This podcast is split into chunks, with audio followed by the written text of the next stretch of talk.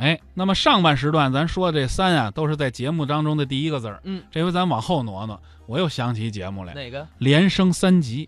啊？这连升三级已经被列入到小学的课本里了。对，为什么把这个相声段子能纳入到语文的课本当中？嗯说明文学性极高。故事性强。对，小朋友读起来呢是朗朗上口，另外故事情节呢特别有趣味。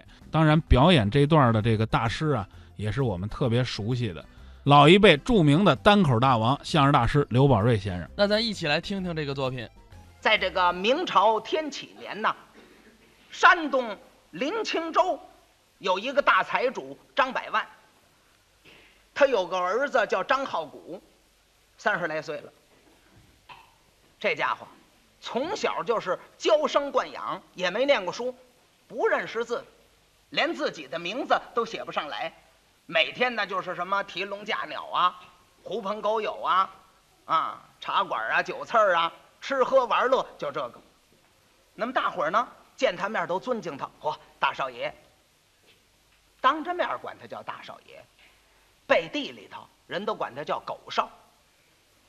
有这么一天呢，张浩古啊上街上溜达去了，一看围着一圈子人，一分人群进来是个相面的，这相面正在这儿说着呢，一看哟，认识，这不是张百万家的那狗少吗？有的是钱，这要奉承他两句，起码得弄一两银子，奉承奉承他。一看张浩古假装的，哎呀，呵，这位老兄，你的双眉带彩，二目有神呐、可做国家栋梁之才。这要是上京赶考，准能得中。要搁别人啊，明白的给他一嘴巴。我上京赶考，我一个字都不认识，怎么我我我考什么拿什么考啊？可是张浩古啊，他没往那儿想，他想什么呀？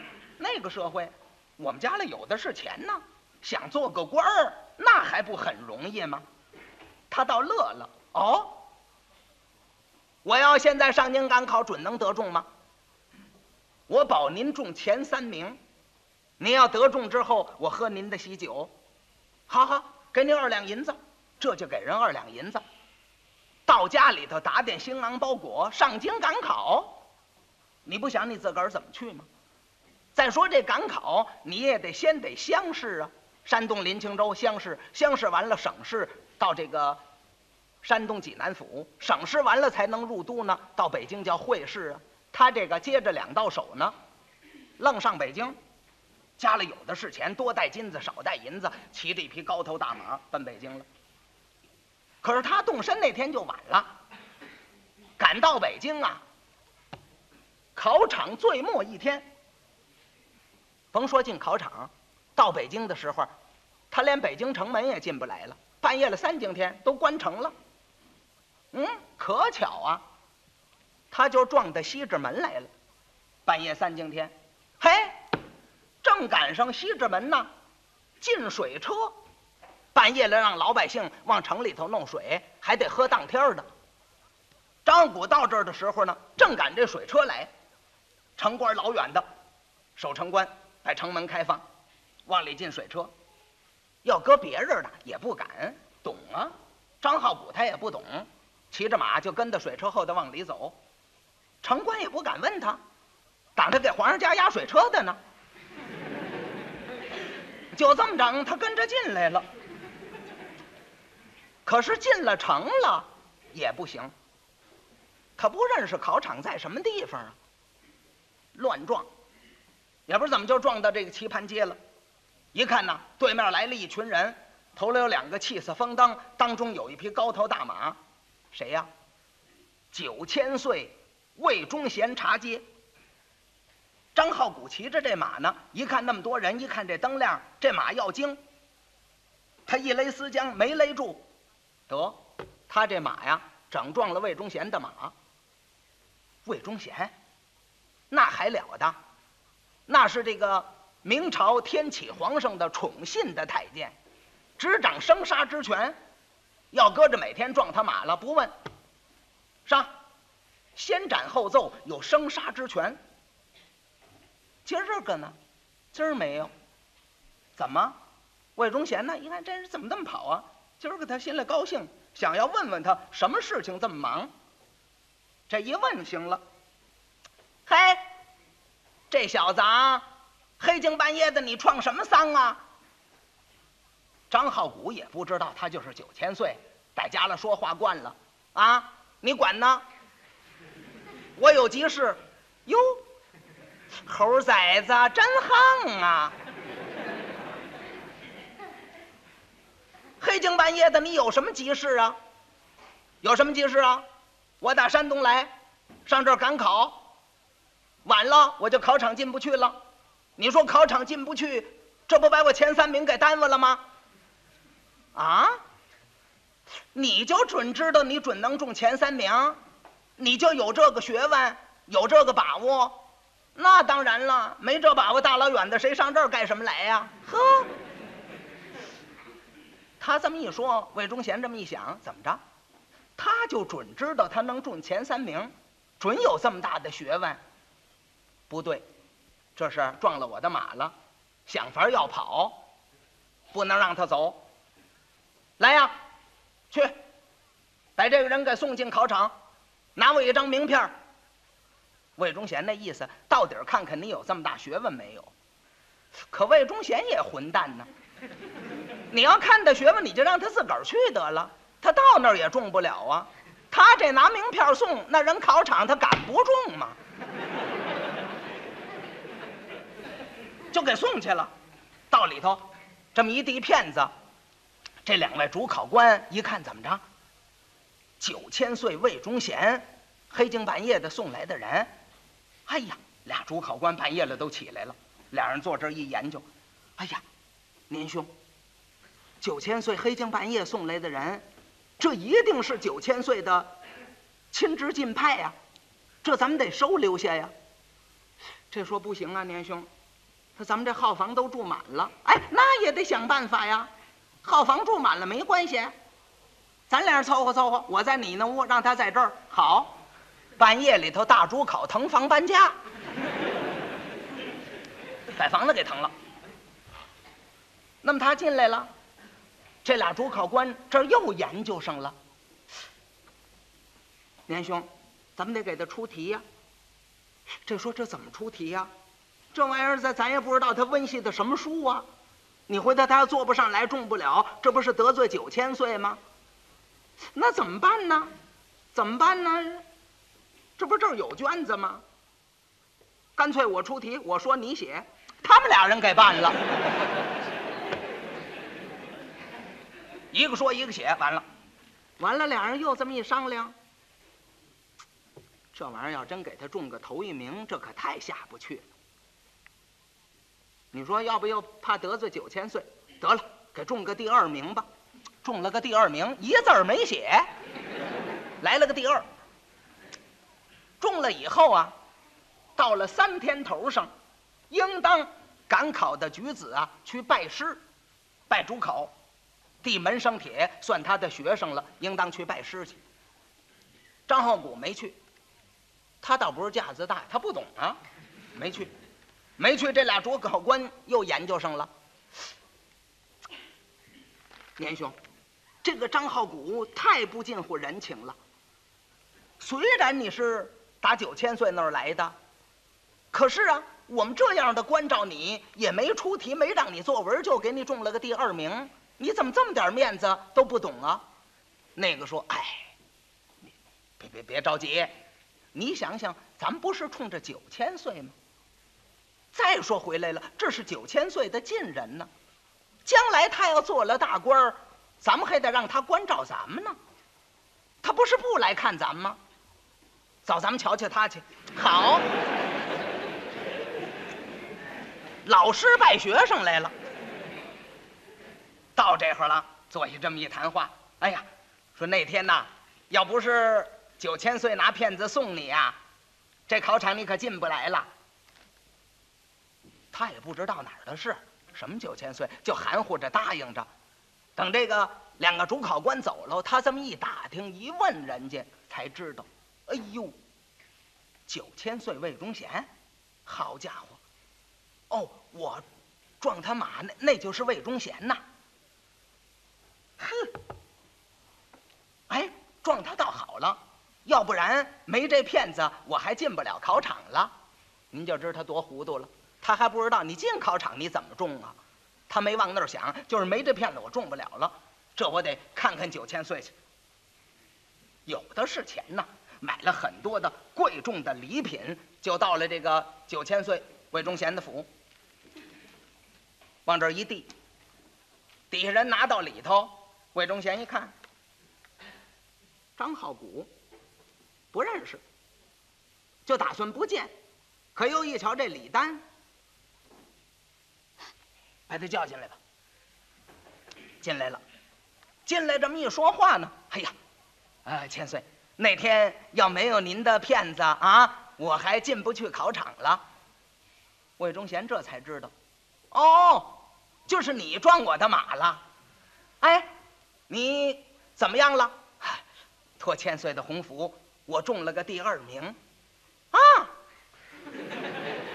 哎呀，怨不得那天说话那么大的口气，感情真有这个学问呐。呵，魏忠贤一想，这将来我要面南背北登基之后，他是憋着谋朝篡位呢。我登基之后，这路人我有用处啊。款待大摆酒宴，这么一款待，张浩古一个字儿吃。吃饱了喝足了，端茶送客，亲自送到魏王府外。这一下子不要紧，北京城嚷嚷动了，文武百官、大小官都嘀咕：“哎呀，年兄怎么着？年弟，这档子事情新鲜，什么事情？什么事情？咱们做官的人，就算你多大的官，去拜王九千岁，他也不往外送啊，是不往外送啊？啊？为什么这个新科的进士张浩古上他那儿去，他怎么给送出来呀、哎，这说你还不知道呢，我听说了，他进考场的那天呢，还是九千岁拿名片黑更半夜给送进去的。你甭问了，这一定是九千岁的亲侄进派。这说哦，那就对了，我听说了吗？听说九千岁把他送出府门，还毕恭毕敬，这还许是九千岁的长辈呢。嗯，对对对，大伙儿这么一商量，既然是九千岁的长辈，那咱们应当大家联名，保荐一下啊。将来他要做了大官儿，咱不还有个关照呢吗？对，大伙儿啊，这个做大官的联名上了一个奏章，保荐新科进士张浩古，这么一替他吹呀、说这张浩古有惊天伟地之才，安邦定国之策，实在是一位国家栋梁之才。奏章上去了，皇上这么一瞧，啊，哎呀，既然这个人有这么大的才干，为什么才中第二名啊？嗯，屈才呀、这个人应该入翰林院呢。好，他入了翰林院了。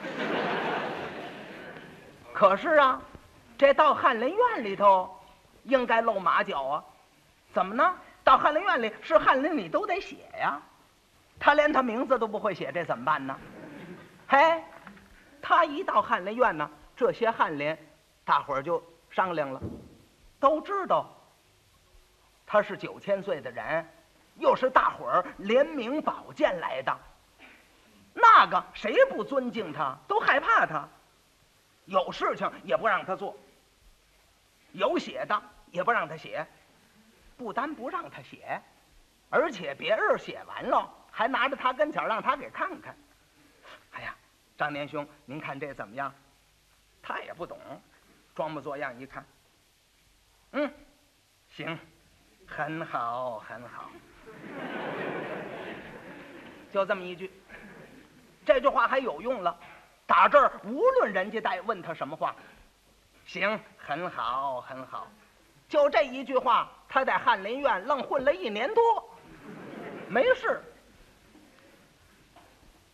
赶到转过年儿来呀，魏忠贤的生日，那谁不巴结他？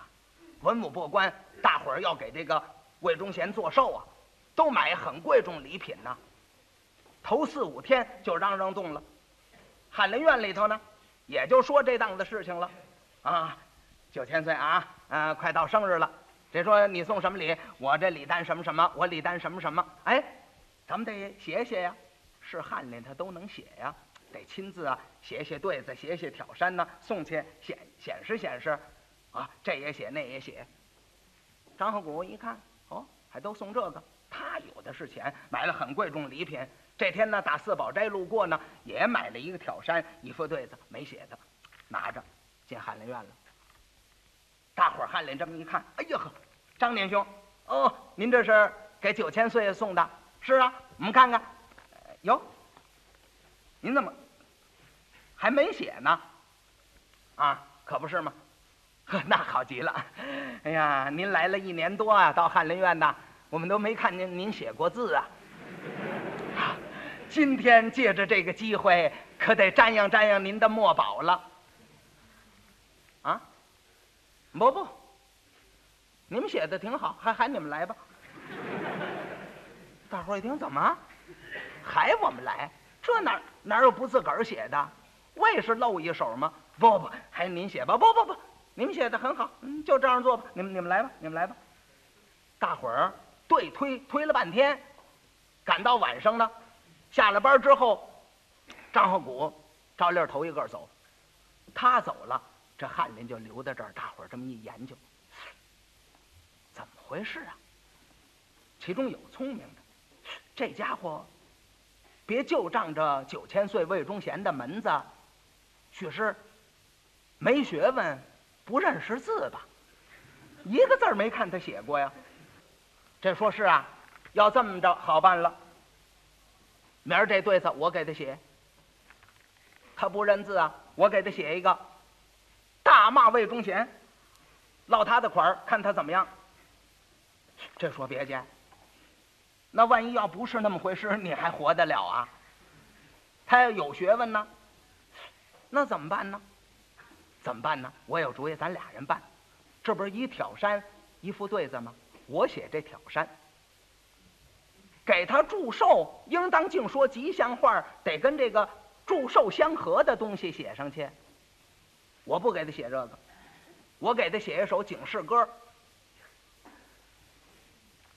不吉祥，里头有死亡俩字。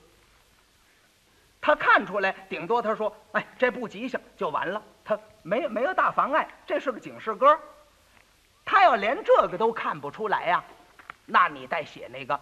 骂魏忠贤的对子，咱俩人来，对，商量好了。赶到了第二天，张浩古来了。怎么着，张连兄，瞻仰瞻仰您的墨宝。不不不，你们你们来，你们来，你们写的挺好嘛，你们来。哈，要既然这样，那那我我我写这挑山。这人写了，写了八句，什么词儿啊？红尘破浪两茫茫。忍如柔和是妙方，从来硬弩弦先断，自古钢刀口易伤。人为贪财身先丧，鸟为夺食命早亡。任你奸猾多取巧，难免黄胶土内藏。给来了这么八句，一个死一个亡。张连兄，您看这怎么样？张鹤谷一笑。他瞧什么呀？嗯，行，很好，很好，就这样吧，就这样了。那个写对子的心里有谱了。哦，行嘞。一动脑筋编了一个词儿，大骂魏忠贤，说魏忠贤要谋朝篡位，图谋不轨。写了，写完了。张连兄，您看这行吗？他还那句，嗯，很好，很好，这也很好啊。好好，卷上。到这天，他就真给送去了。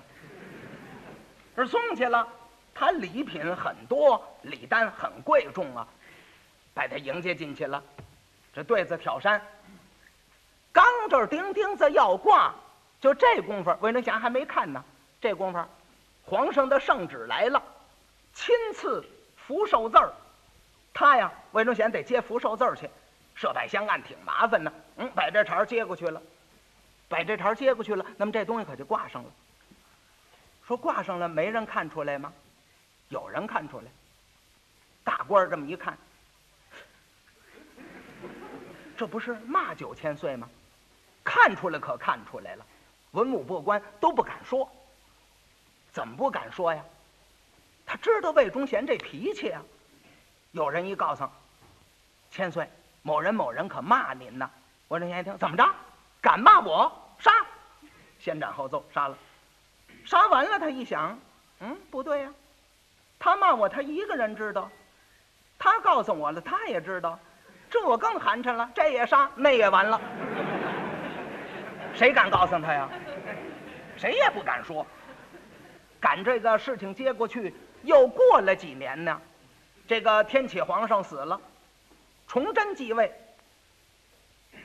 崇祯这么一登基呀，好嘛，打这个魏忠贤家里头抽出来龙衣龙冠，这是一定要是。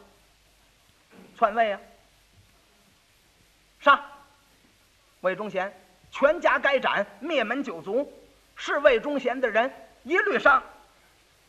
那么就有人大臣跪下了，哎呀，说启奏我主万岁，呃，翰林院的翰林张浩古也是魏忠贤的人。皇上说杀，这一说杀，旁边又跪下一个官儿，哎呀，说启奏我主万岁，要说别人是这个魏忠贤的人，我相信。要说张浩古，那他绝对不是魏忠贤的人。皇上说：“你怎么知道呢？”